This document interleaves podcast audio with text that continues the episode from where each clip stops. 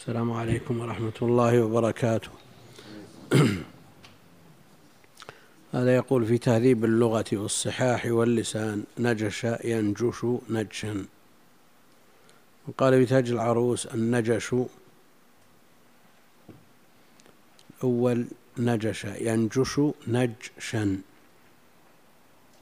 في تهذيب اللغة والصحاح واللسان. وقال في تاج العروس النجش بالتحريك لغة في النجش.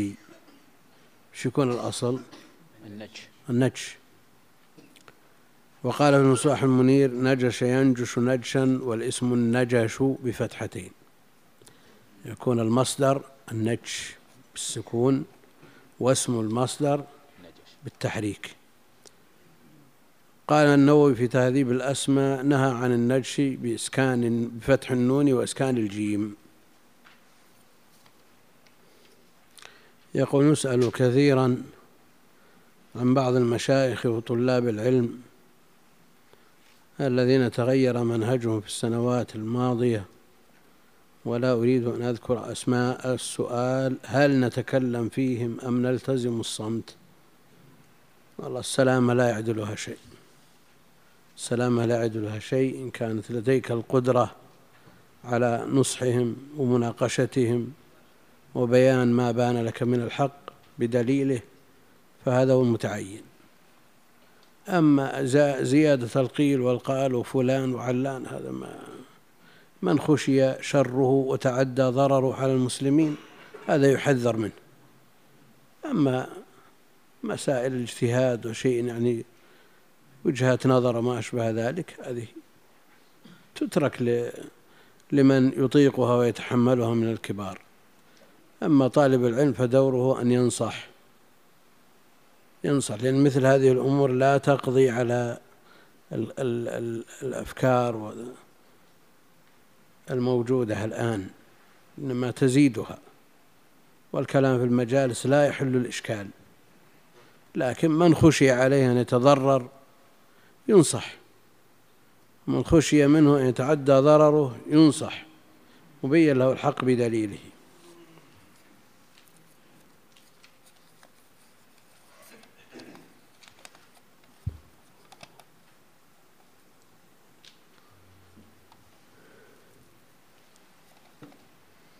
يقول ما الضابط ما ضابط فرق الثمن الذي يثبت به الغبن؟ العلماء يستندون إلى قوله عليه الصلاة والسلام في الوصية الثلث الثلث كثير أن ما زاد من من القيمة على الثلث أنه كثير. لما وصل الثلث زاد عليه فهو كثير يثبت به الغبن.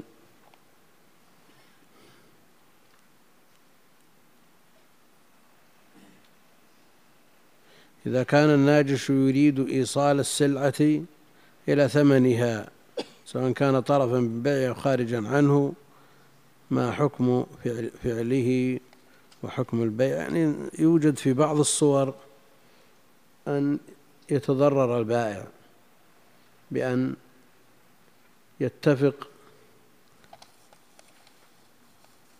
السماسرة في السوق على أن لا يزيد بعضهم على بعض فتباع السلعة بثمن بخس. مثل هذا بدلا من النجش يخوفهم بالله ويخبر البائع بأن هؤلاء تآمروا عليه وأن قيمتها كذا وأن تستحق كذا.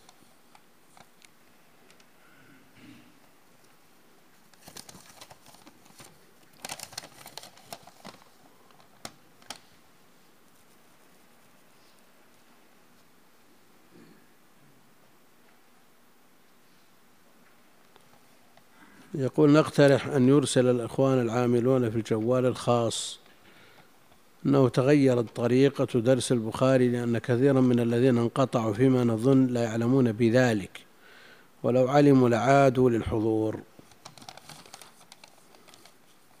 وما في شك أن لو, لو الأخوان اللي أول ما بدأنا الدرس كلهم موجودون أعداد هائلة منهم ثم أخذوا بسبب التطويل يملون كثير من الناس يمل. ينسحبون قليلا. وهذه عادة الدروس تبدأ بأعداد ثم بعد ذلك الملل يدب على إلى الإخوان بسبب التطويل. لأن قطع المراحل والإسراع في الإنجاز هذا لا شك أنه منشط. ينشط. كقطع المسافات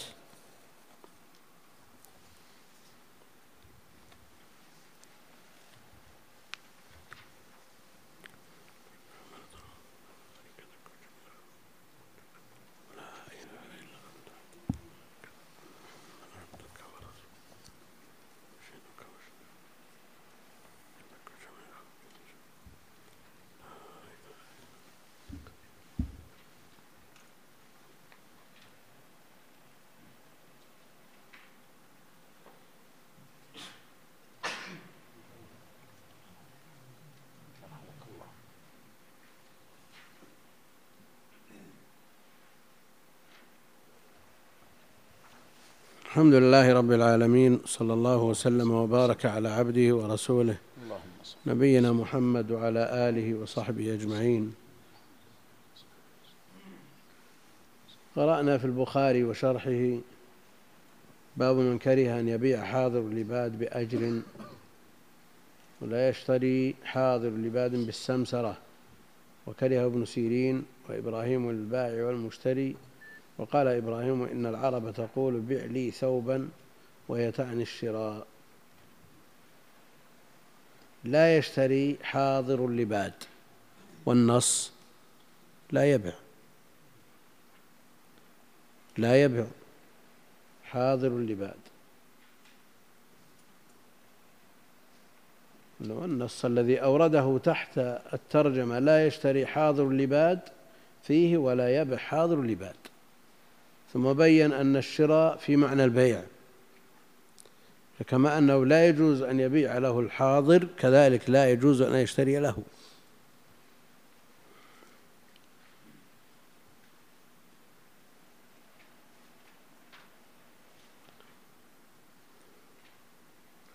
قوله باب لا يشتري حاضر لباد بالسمسرة أي قياسا على البيع له أو استعمالا للفظ البيع في البيع والشراء. قال ابن حبيب المالكي الشراء للبادي مثل البيع لقوله عليه الصلاة والسلام لا يبيع بعضكم على بعض بعض على بيع بعض فإن معناه الشراء وعن مالك في ذلك روايتان. قوله وكره ابن سيرين وإبراهيم البائع والمشتري أما قول ابن سيرين فوصله أبو عوانة آه، في صحيحه من طريق سلمة بن علقمة عن ابن سيرين قال لقيت أنس بن مالك فقلت لا يبيع حاضر العباد أنهيتم أن تبيعوا أو تبتاعوا لهم قال نعم. قال محمد صدق إنها كلمة جامعة. قد خرجه أبو داود من طريق أبي بلال عن ابن سيرين عن أنس بلفظ كان يقال لا يبيع حاضر اللباد وهي كلمة جامعة لا يبيع له شيئا ولا يبتاع له شيئا. وأما إبراهيم فهو النخعي فلم أقف عنه كذلك صريحا. قال إبراهيم إن العرب تقول بع لي ثوبا ويتعني الشراء. هذا قاله إبراهيم استدلالا لما ذهب إليه من التسوية بين البيع والشراء بالكراهة ثم ذكر المصنف في الباب حديثين أحدهما حديث حديث أبي هريرة لا يبتع المرء لا يبتع المرء على بيع أخيه. كذا للأكثر وللكشمين لا يبتاع وهو خبر بمعنى النهي. وقد تقدم البحث فيه قبل بأبواب. وكذا على قوله لا تناجشوا ثانيهما حديث أنس. قوله عن محمد وابن سيرين قال نهينا أن يبيع حاضر اللباد زاد مسلم. النسائي من طريق يونس بن عبيد عن محمد بن سيرين عن أنس وإن كان أخاه أو أباه. رواه أبو داود والنسائي من وجه آخر عن يونس بن عبيد عن الحسن عن أنس أن النبي صلى الله عليه وسلم فذكره. وعرف بهذه الرواية أن الناهي المبهم في الرواية الأولى هو النبي صلى الله عليه وسلم ويقوي المذهب الصحيح أن لقول الصحابي نهينا عن كذا أن لقول الصحابي نهينا عن كذا حكم الرفع وأنه في قوة قوله قال النبي صلى الله عليه وسلم. بعد هذا قال رحمه الله باب النهي عن تلقي الركبان وأن بيعه مردود. وهنا قال إيش؟ فإن تلقوا واشتري منهم فهو بالخيار. إذا دخلوا السوق وعرفوا أنهم قد غبنوا إن أحبوا أن يفسخوا البيع فسخوا. وهنا يقول وأن بيعه مردود. لأن صاحبه عاص آثم إذا كان به عالما وهو خداع في البيع والخداع لا يجوز. ثم ذكر حديث أبي هريرة رضي الله عنه نهى النبي صلى الله عليه وسلم عن التلقي وأن يبيع حاضر لباد. ثم وبعده حديث ابن عباس سألت ابن عباس رضي الله عنهما ما معنى قوله لا يبيعن حاضر لباد قال لا يكون له سمسارا. ثم بعد ذلك عن عبد الله رضي الله عنه قال من اشترى محفلة فليرد معها صاعا. قال ونهى النبي عليه الصلاة والسلام تلقي البيوع. ذكر حديث ابن عمر لا يبيع بعضكم على بيع بعض ولا تلقوا السلع. حتى يهبط بها إلى السوق. باب النهي عن التلقي الركبان وأن بيعه مردود لأن صاحبه عاص آثم إذا كان به عالما وخداع في البيع والخداع لا يجوز. جزم المصنف بأن البيع مردود. يعني البيع أو النهي عن التلقي. هل هو عائد إلى ذات المنهي عنه؟ عن ذات البيع أو عائد إلى شرطه أو عائد إلى أمر خارج. البخاري رحمه الله تعالى وأن بيعه مردود. قال الحافظ جزم المصنف بأن البيع مردود بناء على أن النهي يقتضي الفساد لكن محل ذلك عند المحققين فيما يرجع إلى ذات المنهي عنه. لا ما إذا كان يرجع إلى أمر خارج عنه فيصح البيع ويثبت الخيار. يعني كما قال المصنف الخرقي. لا ما إذا كان يرجع إلى أمر خارج عنه فيصح البيع ويثبت الخيار بشرطه الآتي ذكره. وأما كون صاحبه عاصيا آثما والاستدلال عليه بكون خداعا فصحيح. ولكن لا يلزم من ذلك أن يكون البيع مردودا. لأن النهي لا يرجع إلى نفس العقد ولا يخل بشيء من أركانه وشرائطه وإنما هو لدفع الإضرار بالركبان والقول ببطلان البيع صار إليه بعض المالكية وبعض الحنابلة. ويمكن أن يحمل قول البخاري أن البيع مردود على ما إذا اختار البائع رده فلا يخالف الراجح.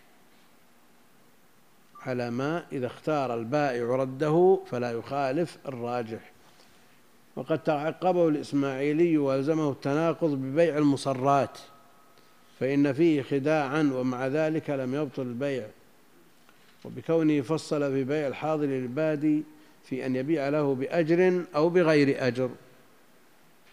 استدل عليه أيضا بحديث حكيم بن حزام الماضي في بيع الخيار ففيه فإن كذب وكتم محقت بركة بيعهما.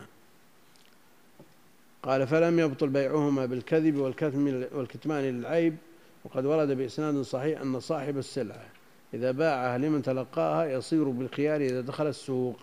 ثم ساقه من حديث أبي هريرة قال ابن المنذر أجاز أبو حنيفة التلقي وكرهه الجمهور.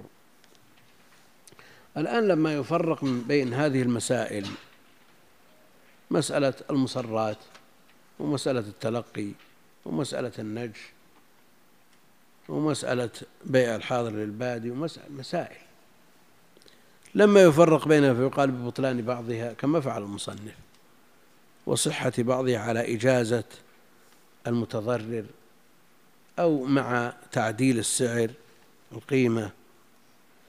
لما تضطرب أقوال العالم الواحد في هذه المسائل التي ينبغي أن يكون مساقها واحدا إما أن نقول تبطل كلها أو لا تبطل كلها. لأن النهي متساوي الأقدام فيها.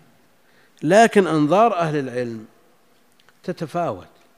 حينما يقول لا يبيع حاضر لباد لا يكون له سمسار إن كان له إن كان له سمسارا بأجرة فيبطل البيع. وإن كان ما سمسار بغير أجرة محتسب لا يبطل. هذا نظر أن المتلقي محتسب. لا يبيع حاضر العباد أن هذا محتسب وناصح. إذا كان سمسار فهو يبحث عن حظ نفسه. والمصرات النص فيها واضح. إن شاء أمسكها إن شاء أمسكها وإن شاء ردعه مع صاع. بقية المسائل هي اللي يمكن أن يكون فيها شيء من إما أن تعطى حكم واحد هو البطلان كما هو مقتضى النهي عند جمع من العلم وأنه يقتضي الفساد والمعروف عند الظاهرية وقول عند الحنابلة بعض بعض الحنابلة يقول بهذا. وإما أن يقال أن النهي عاد إلى أمن الخارج فالبيع صحيح. نعم مع الإثم. هنا يقول وأجاز أبو حنيفة قال ابن المنذر أجاز أبو حنيفة التلقي وكرهه الجمهور. يعني نظير ما يقال عنهم في مسألة التحليل. قالوا هذا محتسب. مع أن النص صحيح. النص صحيح في آه، الوعيد في من حلل امرأة لزوجها لمطلقها ثلاثا بمجرد أو لمجرد التحليل لا نكاح رغبة. فهناك مسائل يجنح إليها الحنفية إما متأولين للنصوص أو لأنها لم تثبت عندهم أو لأنها لم تبلغهم. هنا يقول أجاز أبو حنيفة التلقي وكرهه الجمهور. قلت الذي في كتب الحنفية يكره التلقي في حالتين أن يضر بأهل البلد وأن يلتبس السعر على الواردين. ثم اختلفوا فقال الشافعي من تلقاه فقد أساء وصاحب السلعة بالخيار. من تلقاه فقد أساء وصاحب السلعة بالخيار. وحجته حديث أيوب عن ابن سيرين عن أبي هريرة أن النبي صلى الله عليه وسلم نهى عن تلقي الجلب فإن تلقاه فاشتراه فصاحبه بالخيار إذا أتى السوق. قلت هو حديث أخرجه أبو داود والترمذي وصححه ابن خزيمة من طريق أيوب وأخرجه مسلم من طريق هشام عن ابن سيرين بلفظ لا تلقوا الجلب فمن تلقاه فمن اشترى منه فإذا أتى سيده السوق فهو بالخيار وقوله فهو بالخيار أي إذا قدم السوق وعلم السعر. إذا علم السعر ولو لم يقدم السوق. الآن سهل. وهو في خيمته. في البادية يتصل عليه أحد بالجوال يقول ترى سلعة بيعت بكذا وهي تستحق كذا. يعني إذا علم السور السعر هذا هو المقصود. وهل يثبت له مطلقا أو بشرط أن يقع له في البيع غبن؟ وجهان. أصحهما الأول. وفي قال الحنابلة وهذا فيما إذا ندم على بيع سلعته. ولو بيعت بسعرها. ما حصل عليه غابن وندم عليها. هل له أن يرد البيع بمجرد الحديث؟ لأن النهي ورد عنه. أو لا يرده إلا إذا تضرر.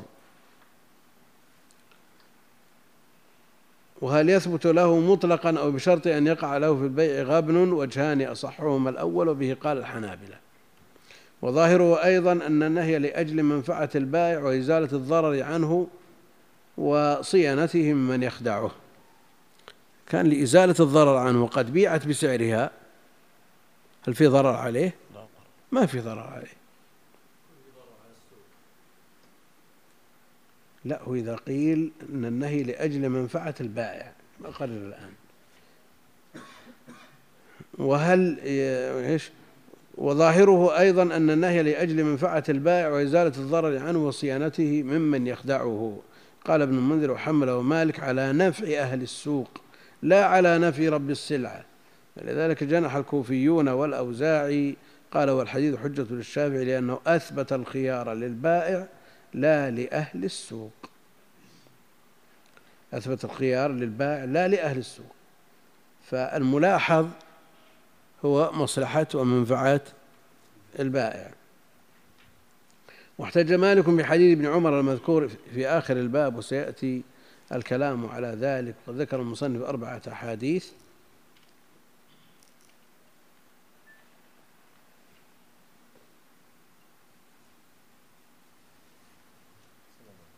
نعم.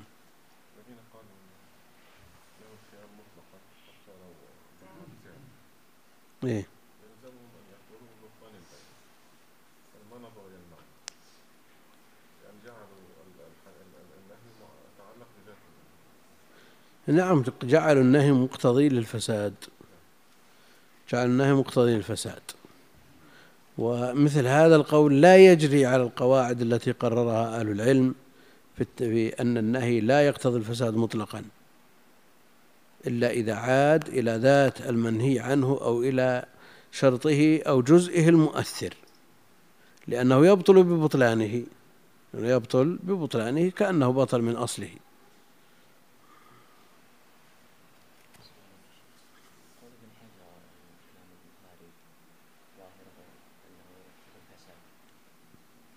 البيع مردود. شوف قال انه قال مردود باب النهي عن تلقي الركبان وأن بيعه مردود.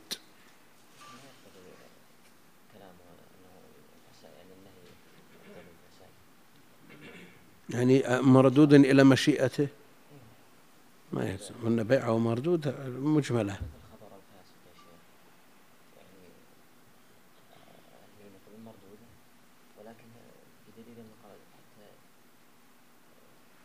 تثبتوا ها؟ لا ما يلزم. شهادته مردودة ووجوده مثل عدمه الفاسق. وبيعه مردود بيع المتلقي مردود في حال التلقي مردود. هذا كلام البخاري. وكأنه نظر إلى أن النهي عائد إلى ذات التصرف. وعلى كل حال مثل ما سمعنا أقوال أهل العلم وننظر في بقية الكلام لأن البخاري أطال في هذا. ذكر عدة أبواب في التلقي. وقد ذكر المصنف في باب أربعة أحاديث أوله حديث أبي هريرة قوله حدثنا عبد الوهاب هو ابن عبد المجيد الثقفي قوله عن سعيد بن أبي سعيد هو المقبري قوله عن التلقي ظاهره منع التلقي مطلقا. سواء كان قريبا أم بعيدا. قريبا أم بعيدا. يعني الذي يتلقى الركبان قبل دخول البلد وفي أثناء قبل وصوله إلى السوق وفي طريق خريص قبل ما يلف على المعارض. قريب ولا بعيد؟ وهو من حيث المعنى والنظر يختلف ولا ما يختلف؟ ها؟ كيف؟ كيف؟ ما وصل خبر إلا الآن. يبي قبل ما يلف على المعارض بيمسك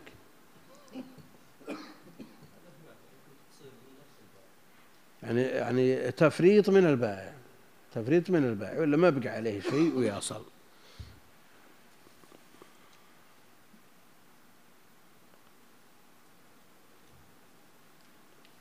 ظاهره منع التلقي مطلقا سواء كان قريبا أم بعيدا سواء كان لأجل الشراء منهم أم لا. وسيأتي البحث فيه ثانية حديث ابن عباس قوله حدثنا عبد الأعلى هو ابن عبد الأعلى. قوله سألت ابن عباس هكذا رواه مختصرا. وليس فيه للتلقي ذكر. وكأنه أشار على عادته إلى أصل الحديث فقد سبق قبل بابين من وجه آخر عن معمر وفي أوله لا في أوله لا تلقوا الركبان. وكذا أخرجه مسلم من وجه آخر عن معمر والقول في حديث ابن عباس كالقول في حديث أبي هريرة. وقول لا تلقوا الركبان خرج مخرج الغالب لأنه قد يكون لو كان لو كانوا مشاة. قد يقول قائل لو كانوا مشاة. يجوز تلقاهم؟ نعم. لا. نعم. خرج مخرج الغالب فإن في, في أن من يجلب الطعام يكون عددا. لو ركب واحد. نعم. عددا ركبانا ولا مفهوم له بل لو كان الجالب عددا مشاة أو واحدا راكبا أو ماشيا لم يختلف الحكم. قوله للبيع يشمل البيع لهم والبيع منهم. ويفهم منه اشتراط قصد التلقي بذا قصد ذلك بالتلقي. فلو تلقى, تلقى الركبان أحد للسلام سلام عليهم أو الفرجة أو خرج لحاجة له فوجدهم فبايعهم هل يتناوله النهي؟ خرج للسلام.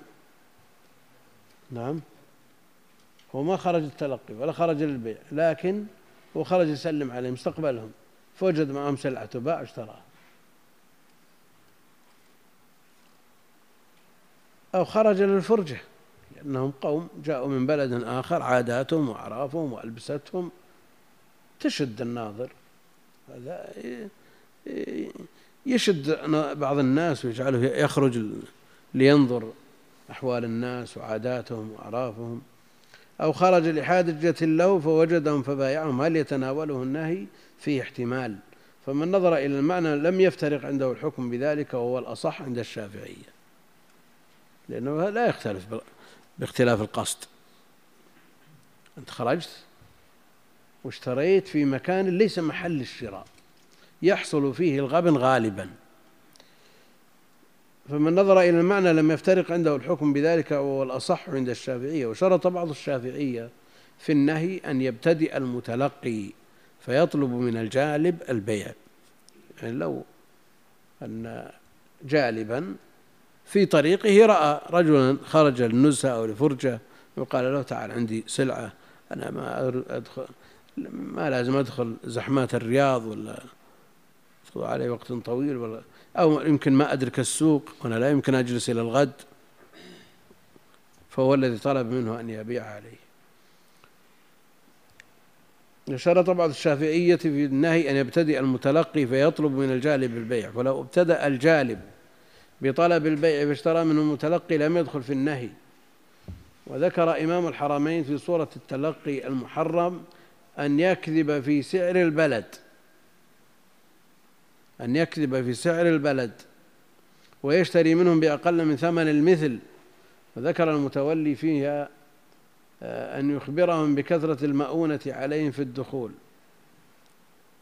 أنتم الحين تبي تدخلون وقدامكم مئة إشارة وزحمات وتبي تصرفون من الوقت والجهد والمال أكثر مما بيطيح لكم. لا ويمكن بعد مخالفة مرورية ولا ساهر ولا شيء. يتمنون أنهم ما جلبوا. نعم. في مؤونة الحقيقة لا سيما حياتنا اليوم مكلفة. الحياة اليوم مكلفة. كثير من الناس يترك بعض مصالحه من أجل هذا.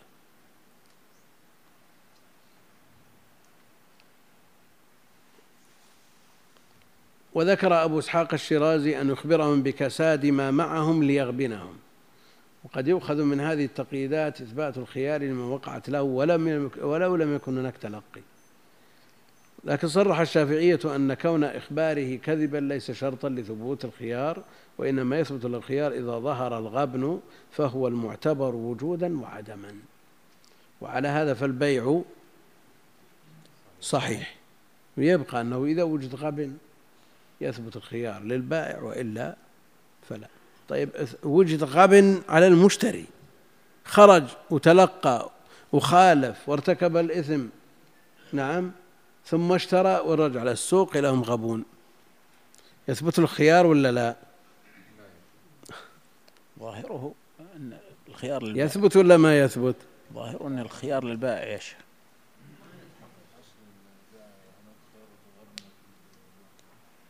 رجل سمع النهي عن تلقي الركبان وتعمد مخالفة النهي وخرج إلى الركبان واشترى منهم ويرجع للسوق إلى والله بدل ما هي بألف اشتريها بألف ما تجيب ولا سبعمية ولا ستمية. هل يكافأ على المعصية؟ أحسن الله إليك. هل يكافأ هل يعان على معصيته؟ يعني نظير الذي يترخص في, في سفر المعصية. يعني يمكن أن يقال هذا عقوبة له. يمكن أن يعاقب بإمضاء البيع عليه. ما يمكن يصير؟ ممكن.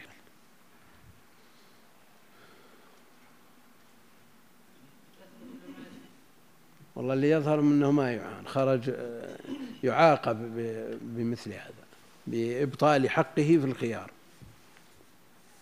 وثالثه حديث ابن مسعود وقد مضى الكلام فيه وقد مضى الكلام عليه في المصرات والغرض من هنا قوله ونهى عن تلقي البيوع فإنه يقتضي تقييد النهي المطلق في التلقي بما إذا كان لأجل المبايعة. رابع حديث ابن عمر وسيأتي الكلام عليه في الباب الذي بعده فدلت الطريقة الثالثة وهي في الباب الذي يليه من طريق عبيد الله بن عمر عن نافع أن الوصول إلى أول السوق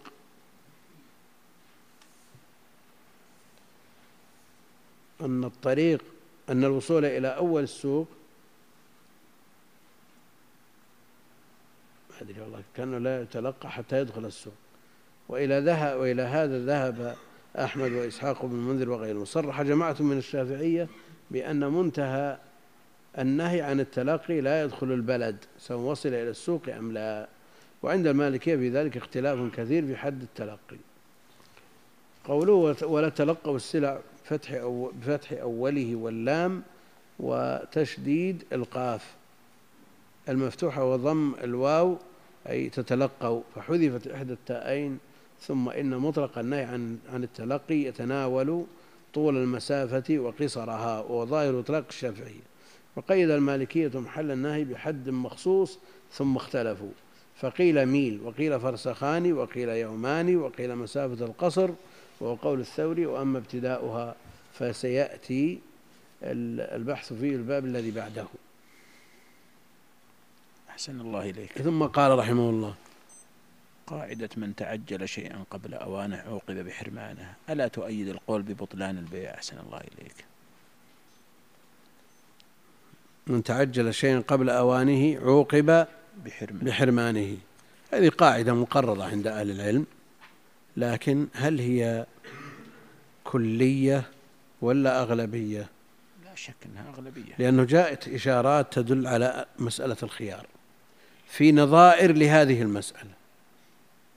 تثبت الخيار في نظائر لهذه المسألة. باب منتهى التلقي ثم ذكر حديث ابن عمر قال كنا نتلقى الركبان فنشتري منهم الطعام فنهانا النبي صلى الله عليه وسلم أن نبيعه حتى يبلغ به السوق سوق الطعام. قال أبو عبد الله هذا في أعلى السوق ويبينه حديث عبيد الله. عن عبيد الله قال حدثني نافع عن عبد الله رضي الله عنه قال كانوا يبتاعون الطعام في أعلى السوق فيبيعونه في مكانه فنهاهم رسول الله صلى الله عليه وسلم أن يبيعوه في مكانه حتى ينقلوه. كانوا يبتاعون الطعام في أعلى السوق. فيبيعونه في مكانه فنهاهم رسول الله صلى الله عليه وسلم أن يبيعوه في مكان حتى ينقلوه يعني هذا الطعام لا يباع في مكان حتى ينقل. والآن الموجود في الأسواق يؤتى بالسيارة محملة بالتمر فتباع يحرج عليها وتباع. ثم المشتري يبيعها في مكانه بمكسب صندوق مكسب ريال مثلا ويبيع. هذا النهي نص فيه لسيما الطعام. مع أنه جاء, جاء النهي عن أن تبتاع السلع حتى يحوزها التجار إلى رحالهم. والتساهل في مثل هذا الذين جعلوا العد قبض المعدود بعده جر إلى ما يشبه الربا. دراهم بدراهم بينهما خيط رقيق. سلع موجودة في محلات عند أناس من عشر سنين عشرين سنة ما غيرت. بعضها معفن وبعضها مسوس وبعضها محترق. المقصود أنها كثير منها تالف. يجي الزبون يعد واحد اثنين ثلاثة أكياس رز ولا طياق خام ولا شيء ويقول خلاص قبض ثم تباع على صاحب المحل. يعني هو غير البيع الأول يعني مسألة تورقي تباع على طرف ثالث لصاحب المحل. تعود إليه وهكذا. سنين. هذا الذي جر إليه إيش؟ التساهل بالقبض. التساهل بالقبض والمذهب فيه تنفيس لمثل هؤلاء. نعم.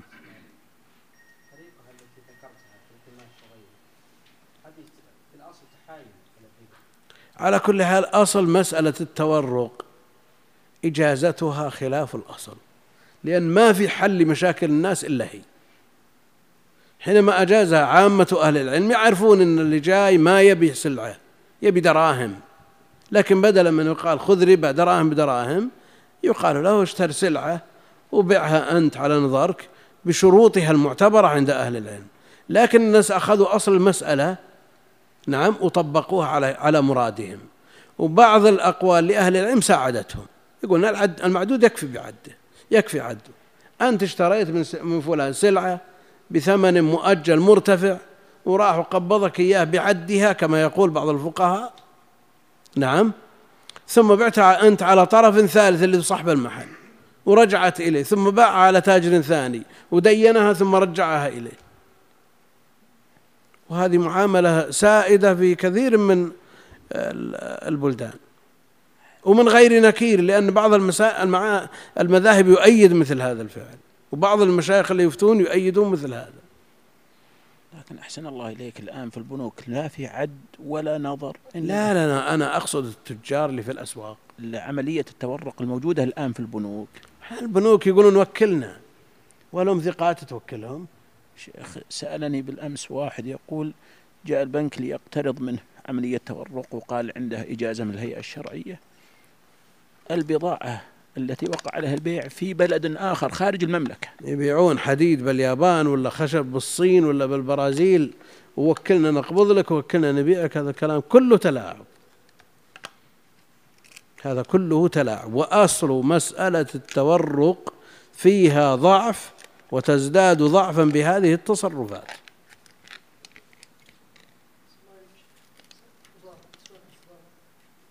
الطعام الطعام أمره أشد.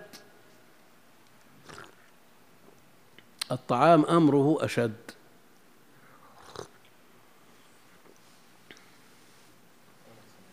وهنا قال فنهاهم رسول الله صلى الله عليه وسلم أن يبيعوه في مكانه حتى ينقلوه. قوله باب عندك شيء؟ إيه.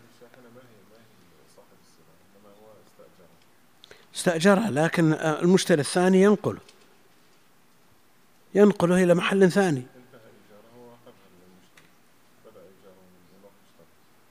ما لا ما يكفي.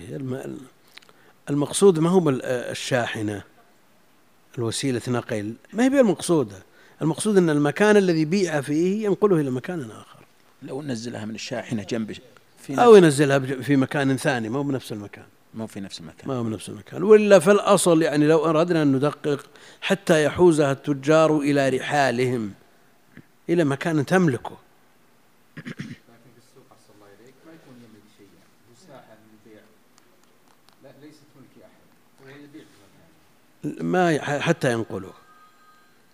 نهاهم رسول الله صلى الله عليه وسلم أن يبيعوه في مكانه حتى ينقلوه. ينقل. قوله باب منتهى التلقي أي وابتدائه.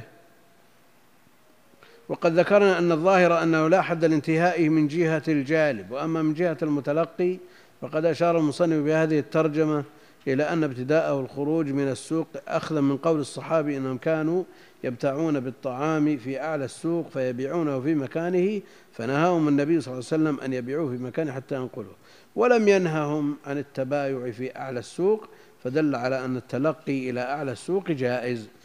فإن خرج عن السوق ولم يخرج عن البلد فإن خرج عن السوق ولم يخرج عن البلد فقد صرح الشافعية بأنه لا يدخل في النهي.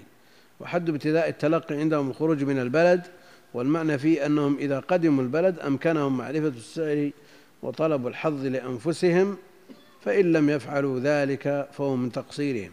وأما إمكان معرفتهم ذلك قبل دخول البلد فنادر. والمعروف عند المالكية اعتبار السوق مطلقا كما هو ظاهر الحديث وهو قول أحمد وإسحاق وعن الليث كراهة التلقي ولو في الطريق ولو على ولو على باب البيت حتى تدخل السلعة السوق. قال أبو عبد الله والمصنف قوله هذا في أعلى السوق أي حديث الجويري عن نافع بلفظ كنا نتلقى الركبان فنشتري منهم الطعام. الحديث قال البخاري وبينه حديث عبيد الله بن عمر عن نافع أي حيث قال كانوا يبتعون الطعام في أعلى السوق. الحديث مثله وراد البخاري بذلك الرد على من استدل به على جواز تلقي الركبان. لإطلاق قول ابن عمر كنا نتلقى الركبان وهذا تقدم نسبته إلى الحنفية نسبته إلى الحنفية كنا نتلقى الركبان ولا دلالة فيه لأن معناه أنهم كانوا يتلقونه في أعلى السوق في أعلى السوق كما في رواية عبيد الله بن عمر عن نافع. وقد صرح مالك في روايته عن نافع بقوله لو يتلقوا السلع حتى يهبط بها إلى السوق فدل على أن التلقي الذي لم ينهى عنه إنما هو بلغ ما بلغ السوق والحديث يفسر بعضه بعضا. ودع, ودع الطحاوي التعارض في هاتين الروايتين وجمع بينهما بوقوع الضرر. لأصحاب السلع, السلع وعدمه قال فيحمل حديث النهي على ما إذا حصل الضرر وحديث الإباحة على ما إذا لم يحصل ولا يخفى رجحان الجمع الذي جمع به البخاري والله أعلم. تنبيه وقع قول البخاري هذا في أعلى السوق عقب رواية عبيد الله بن عمر في رواية أبي ذر ووقع في رواية غيره عقب حديث جويري وهو الصواب. أحسن الله إليك. النهي عن التلقي هل هو خاص بما يحتاج إليه الناس ولا في كل شيء؟ الحديث عام. في كل شيء. الحديث عام. نعم.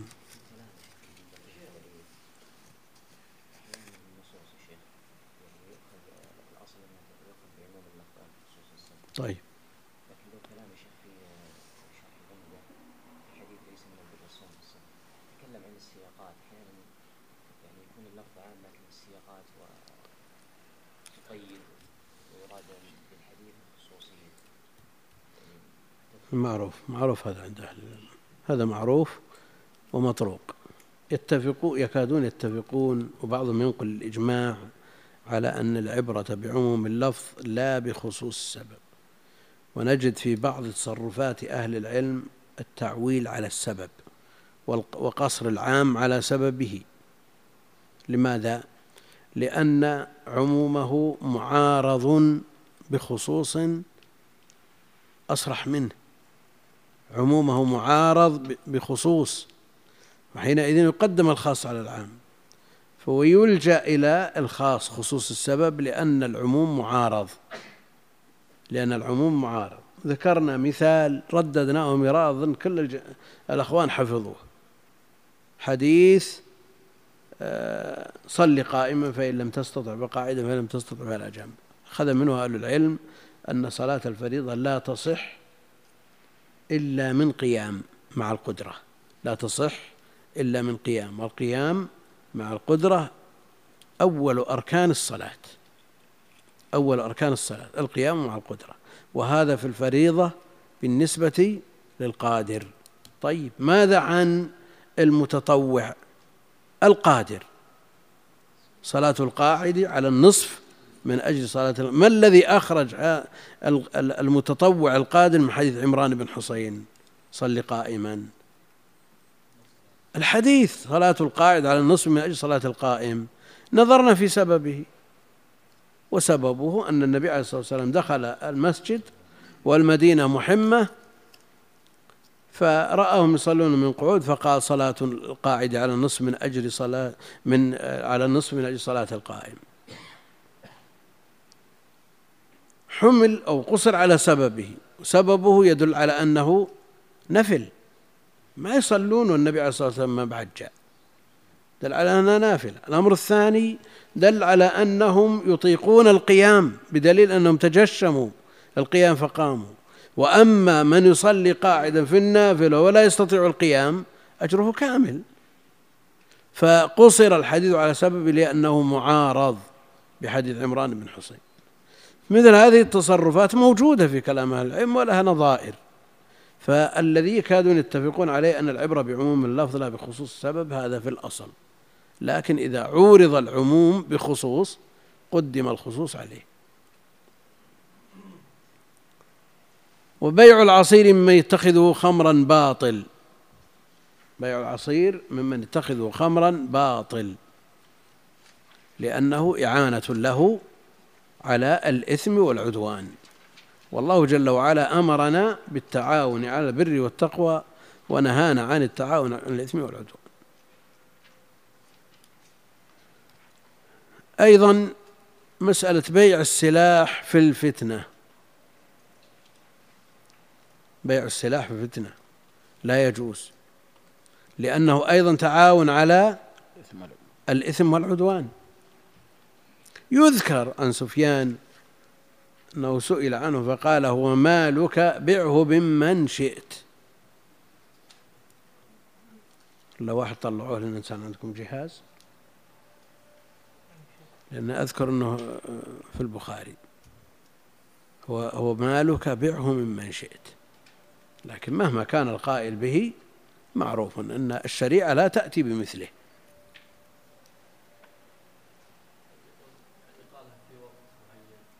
ما كان ما يمكن إلقاء مثل هذا الكلام على عواهن. يتلقفه من يتلقفه ويبوء بإثمه. لكن لعله لا يثبت عنه.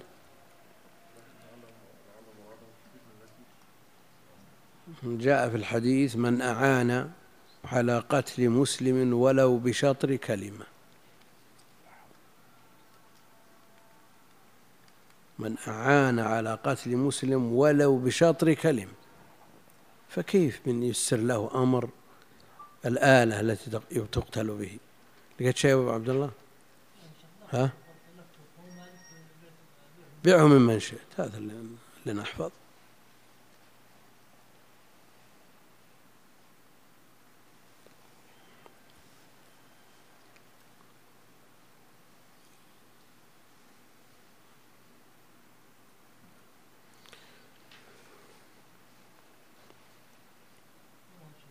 ها؟ تلقاه لنا فهد ها؟ إيه.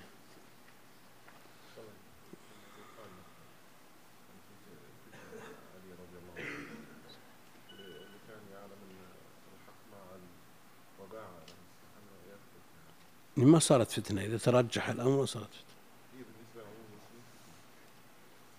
إذا ترجح جانب المصيب الذي يجب إعانته على الباغي عليه ما صارت فتنة إذا تبين الوجه ها؟ شو؟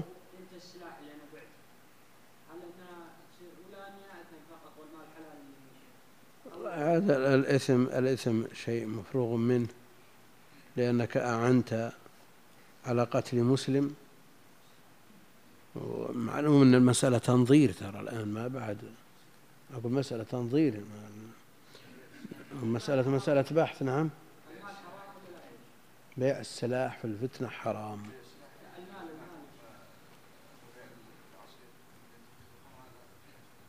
لا. وأنت تعرف إنه بيتخذ خمر؟ إيه.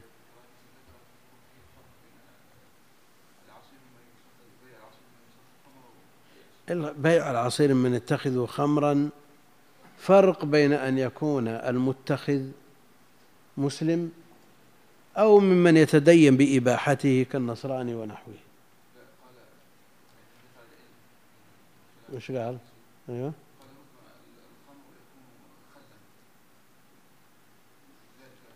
يعني ما يتحدد استعماله في المحرم ها؟ لأنه قد يتخذ خمر ثم يتخلل بنفسه.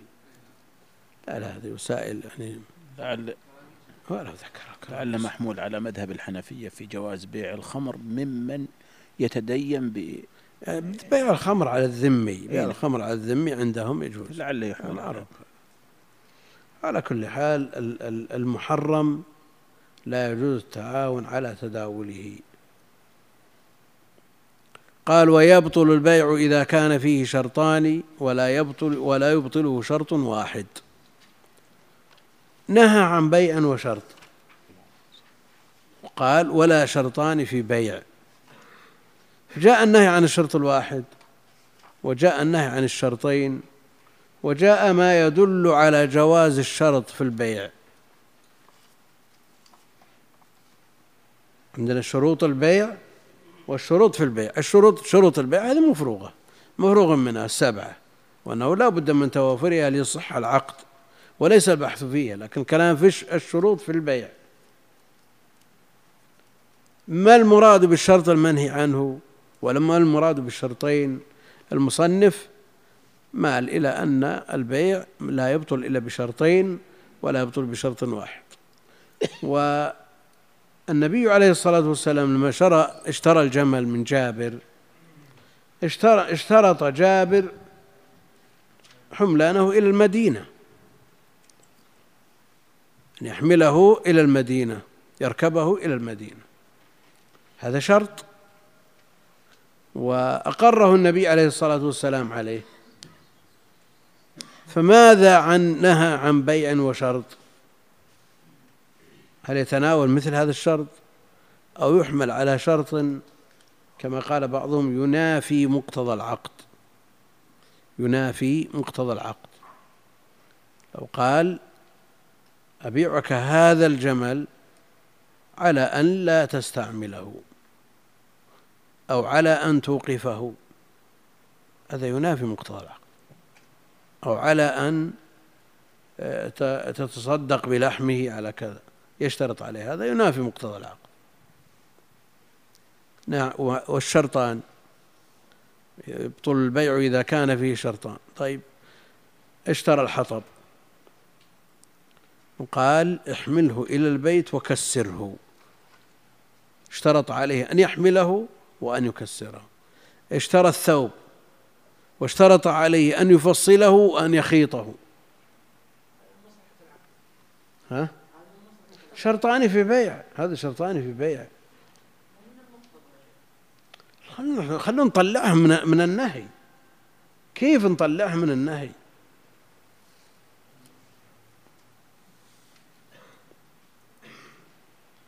ها.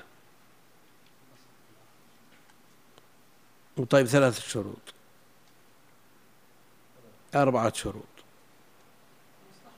وعلى ما يحمل شرطان في بيع.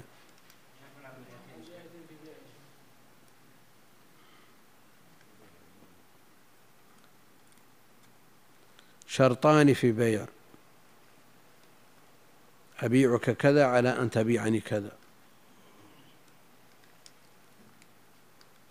وإن قال وإذا قال أبيعك بكذا على أن آخذ منك الدينار بكذا هذا أيضا شرط.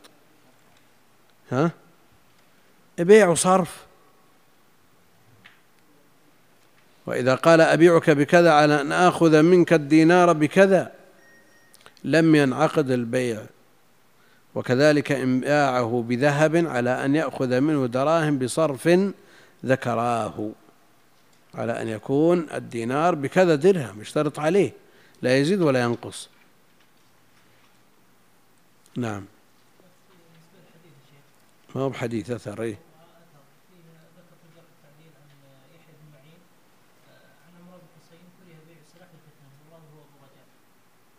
هاي الكراهة هذه معروفة كل العلماء على هذا.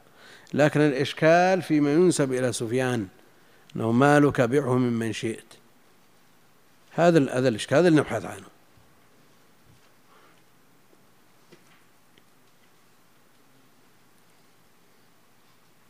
وإذا قال أبيعك بكذا على أن آخذ منك الدينار بكذا. يعني هل من من أهل العلم من يبطل مثل اشتراط حمل الحطب وتكسيره.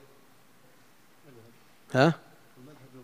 على عالم بناء على هذا بناء على النهي عن الشرطين.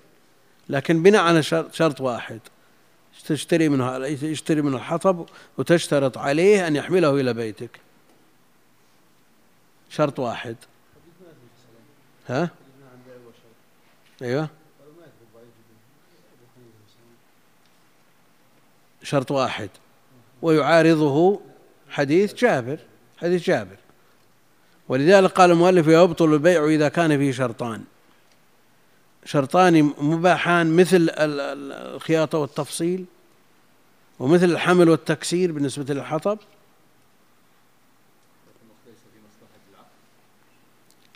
هو في مصلحة المتعاقدين كلهم مستفيد. ولا في معارضة لأصل العقد ولا لمقتضاه. لكن على ماذا يحمل البيع الذي فيه شرطين؟ ها؟ قالوا بيع العينة من صوره وما ذكره المؤلف من صورها أيضا. وإذا قال أبيعك بكذا على أن آخذ منك الدينار بكذا. لم ينعقد البيع وكذلك إن باعه بذهب على أن يأخذ منه دراهم بصرف ذكراه. لكن من غير مشارطة. من غير مشارطة يجوز. لأنه إذا باع عليه السلعة بالدراهم واستوفى القيمة بالدنانير لا بأس على أن لا يفترق بينهما شيء. والحديث في سنن أبي داود ومنهم من غمزه ترى ما يسلم بعد. من أهل العلم من تكلم في الحديث. كنا نبتاع الإبل بالدراهم ونأخذ الدنانير فقال لا بأس إذا لم تفترق بينكما شيء. البلو السبل. وين أبو عبد الله؟ السبل وراك. أبو عبد الله وين سبل السلام؟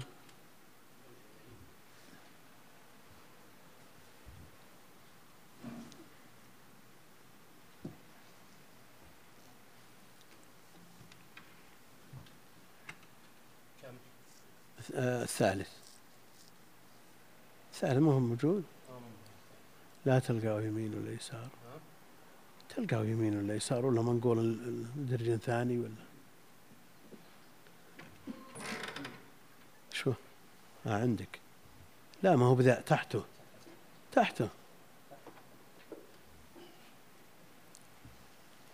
أحسنت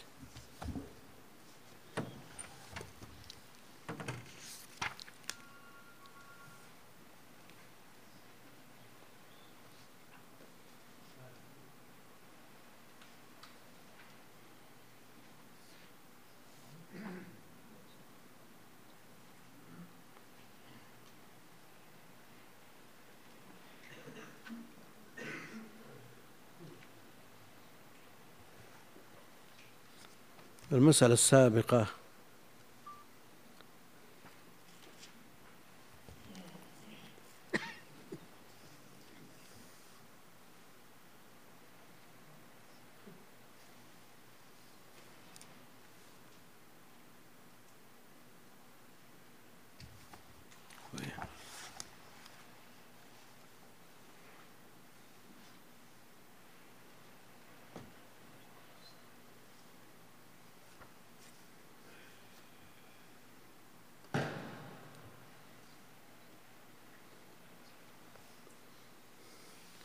عن عبد الله بن بريدة عن أبيه رضي الله عنه قال قال صلى الله عليه وسلم من حبس العنب أيام القطاف حتى يبيعه مما يتخذه خمرا فقد تقحم النار على بصيرة.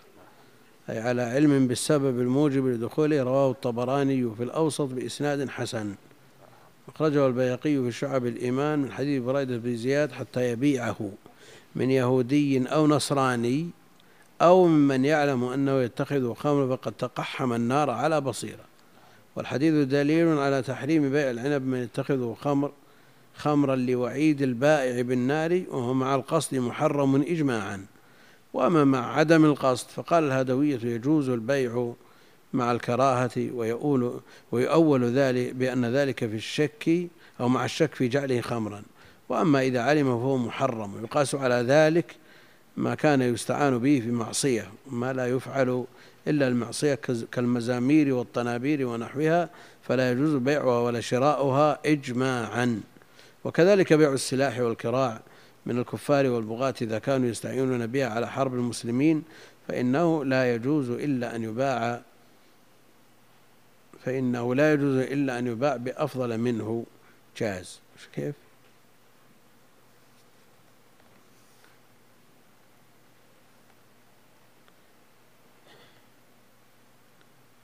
يقول فإنه لا يجوز. وكذلك بيع السلاح والكراع من الكفار والبغاة إذا كانوا يستعينون به على حرب المسلمين فإنه لا يجوز إلا أن يباع بأفضل منه. ها؟ يعني مبادلة. بسلاح أنكى. بسلاح أنكى منه.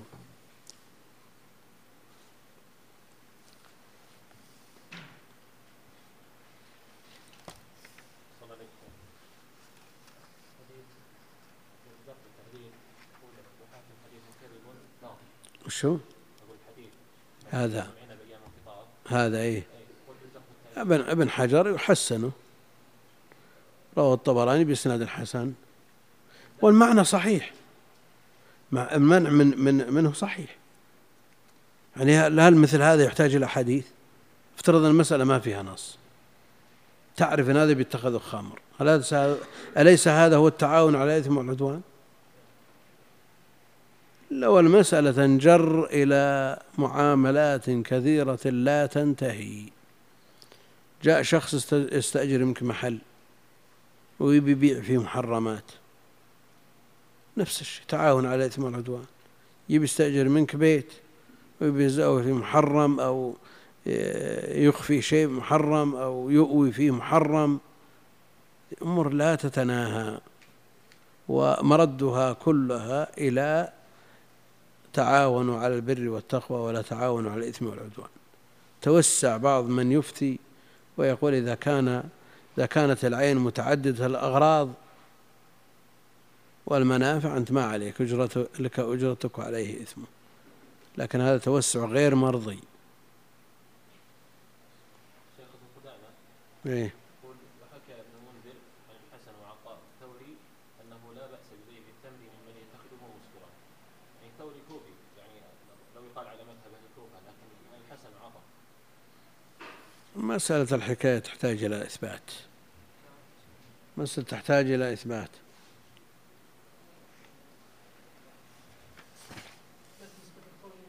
إيه لابد لابد من صحة سند القول وثبوته عنهم ثم نرجع إلى أصل المسألة الضرر المرتب على ذلك هل راجح أو مرجوح مسألة في تحكيم قواعد الشريعة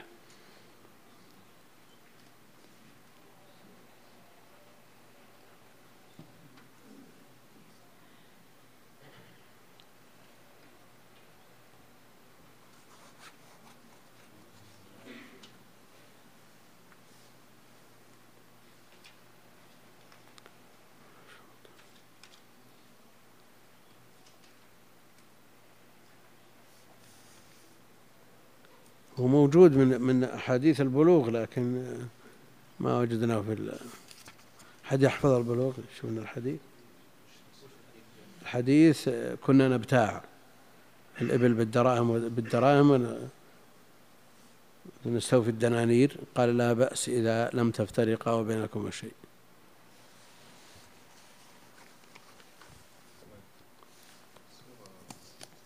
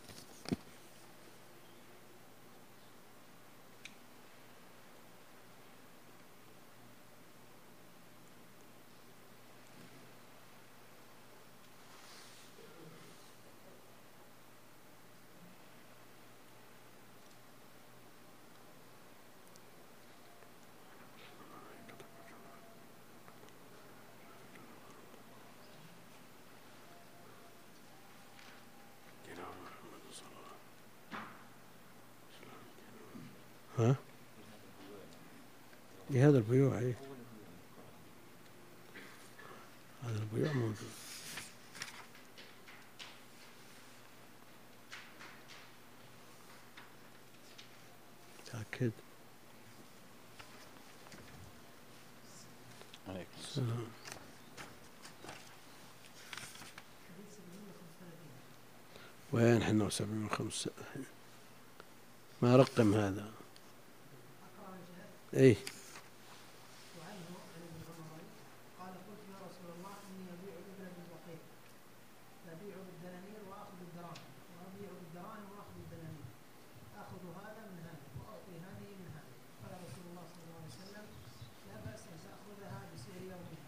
تتفرقا بينكما شيء رواه خمسه السبل هذا؟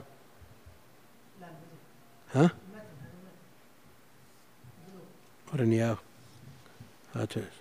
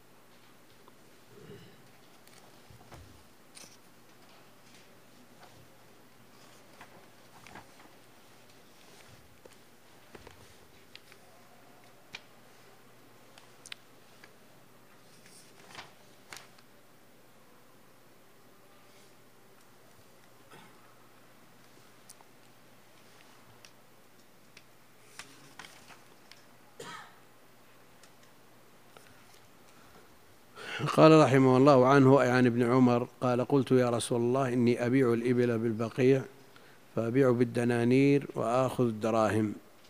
وأبيع بالدراهم وآخذ الدنانير. قال آخذ هذا من آخذ هذا من هذا وأعطي هذا من هذا. وقال رسول الله صلى الله عليه وسلم لا بأس أن تأخذها بسعر يومها ما لم تفترقا وبينكما شيء. رواه الخامس الخمسة وصححه الحاكم. ودليل على أنه يجوز أن يقبض عن الذهب الفضة وعن الفضة الذهب لأن ابن عمر كان يبيع بالدنانير فيلزم فيلزم المشتري في ذمته دنانير وهي الثمن ثم يقبض عنها الدراهم وبالعكس.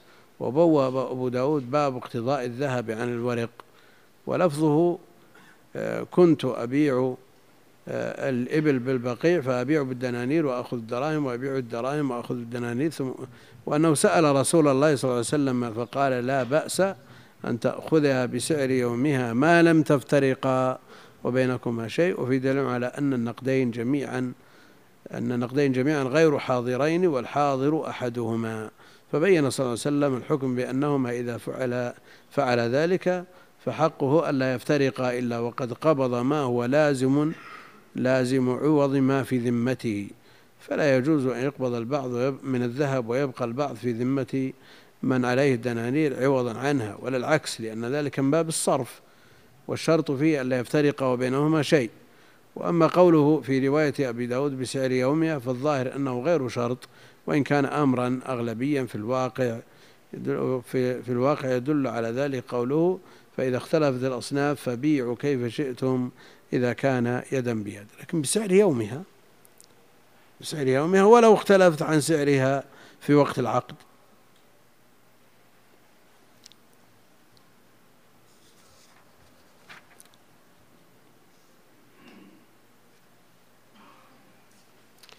عن عمرو بن شعيب عن أبيه عن جده قال قال رسول الله صلى الله عليه وسلم لا يحل سلف وبيع ولا شرطان في بيع ولا ربح ما لم يضمن ولا بيع ما ليس عندك رواه الخمسة الصحة والترمذي وابن خزيمة والحاكم وأخرجه أي الحاكم بعلوم الحديث من رواية أبي حنيفة عن عمرو المذكور بلفظ نهى عن بيع وشرط. ومن هذا الوجه يعني الذي أخرجه الحاكم أخرجه الطبراني في الأوسط وهو غريب. قد رواه جماعة استغربه النووي والحديث اشتمل على أربع صور. نهى عن بيع نهى عن بيع على صفتها الأولى سلف وبيع وصورة ذلك حيث يريد الشخص أن يشتري سلعة بأكثر من ثمنها. أستاذ إقامة. وصف الأولى سلف وبيع وصورة ذلك حيث يريد الشخص أن يشتري سلعة بأكثر من ثمنها لأجل النساء وعنده أن ذلك لا يجوز فيحتال بأن يستقرض الثمن من البائع ليعجله إليه حيلة. سلف وبيع يقترض منه من أجل أن يشتري منه.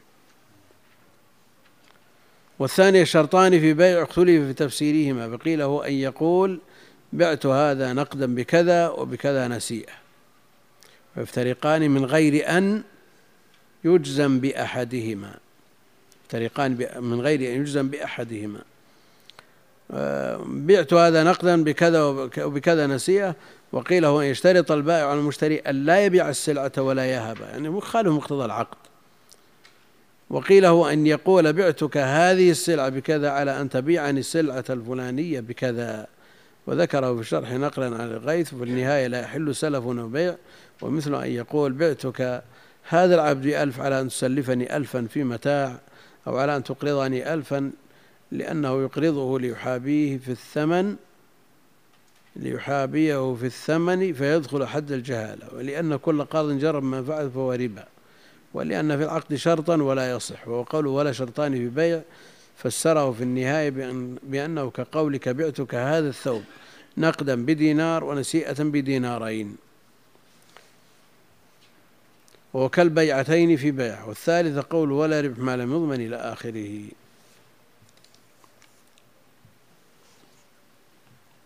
والله أعلم. وصلى الله على نبينا محمد وعلى آله وصحبه أجمعين.